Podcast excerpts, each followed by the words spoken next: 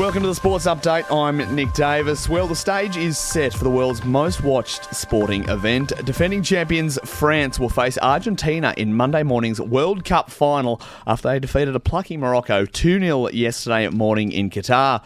The French have the chance to become the first nation in six decades to go back to back when they meet Lionel Messi's men in Doha. Former Socceroo Mark Bosnich told SBS it's an incredible effort from Les Bleus to reach consecutive World Cup finals. This is not their number one team. They had Kante out, they had Pogba out, they had Benzema out before the tournament started. Meanwhile, Morocco will meet Croatia in the third place playoff on Sunday morning. Only one day to go until the first test between Australia and South Africa at the Gabba, but Proteas great Faf du Plessis says it's time to move on from Sandpaper Gate and let the players live their lives. The former skipper was part of the 2018 side which played against the Aussies during the infamous incident where Cameron Bancroft was caught roughing up the ball with sandpaper. However, du Plessis says those involved have done more than enough time. Those three guys went through an extremely hard time, um, much harder time than anyone else before them in the game of cricket for a similar thing has gone through. So they, I mean, they did much more than uh, serve their penalty, and still, it is still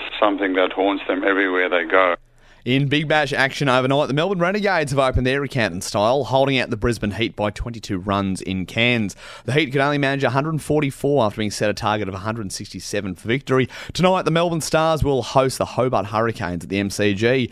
To league now, and Manly star Tom Trbojevic will miss two months of training ahead of the next NRL season. The club confirming the fullback suffered a grade 2 hamstring tear. Meanwhile, Broncos forward Kobe Hetherington has been assured his place in the squad is safe despite despite rupturing a bicep at training. His recovery is expected to take up to 16 weeks, and he will miss the start of the 2023 season as a result. But coach Kevin Walters is full of praise for the 23-year-old. He's going to miss you know the first few weeks you know of the season, but yeah, he's an integral part of our team, and particularly his character. I think is a big part of that as well. So yeah, it's disappointing for Kobe, but we know he, you know his character's strong and he'll be back. In AFL, Western Bulldogs coach Luke Beveridge has extended his contract until 2025, seeing the 2016 Premiership coach at the helm of the AFL club for 11 straight seasons. In swimming, Australia has picked up three more gold medals at FINA's Short Course World Championships in Melbourne. Emma McKeon and Kyle Chalmers took out the showpiece events, the women's and men's 100 metre freestyle.